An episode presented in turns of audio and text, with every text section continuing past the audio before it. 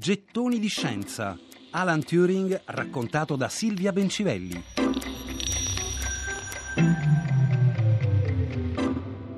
Ed ecco finalmente una foto di Alan Turing in posa, vestito di nero, fellow a Cambridge, cioè studente a Cambridge.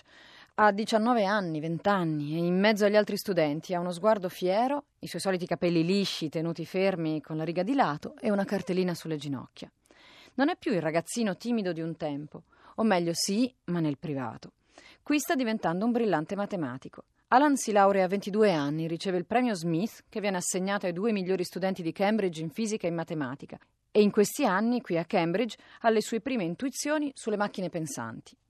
Nel 1936 pubblica un articolo scientifico che viene considerato alla base della teoria della computazione. È quello che diventerà poi la famosa macchina di Turing, una macchina ideale di calcolo logico, una macchina teorica, cioè, ma anche la visione di una macchina di calcolo universale. Con questo articolo Turing diventa famoso, almeno nella sua comunità scientifica. Così va a Princeton, in America, dove resta un anno e mezzo della vita e dove prende il dottorato. Di quegli anni abbiamo tante foto, sono fototessere in cui compare giovane adulto, quasi sereno, compassato, tranquillo, con una giacca a quadretti e la solita immancabile cravatta, che adesso però, invece che nera a tinta unita, è finalmente a pallini. C'è anche una foto rubata in cui Turing è preso da vicino, di profilo, mentre segue un seminario. Sì, perché a Princeton Turing incrocia i più grandi scienziati del tempo, che sono tutti lì, e va a seguire le lezioni di Ludwig Wittgenstein.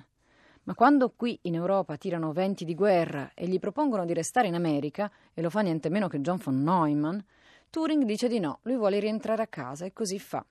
Sbarca il 18 luglio del 1938 a Southampton, di nuovo nella sua Inghilterra, portando con sé una macchina costruita da lui stesso, una piccola macchina con cui giocherà ai codici segreti.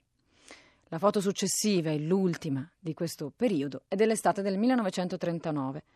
Alan è con amici, seduto e sorridente a gambe incrociate su un molo.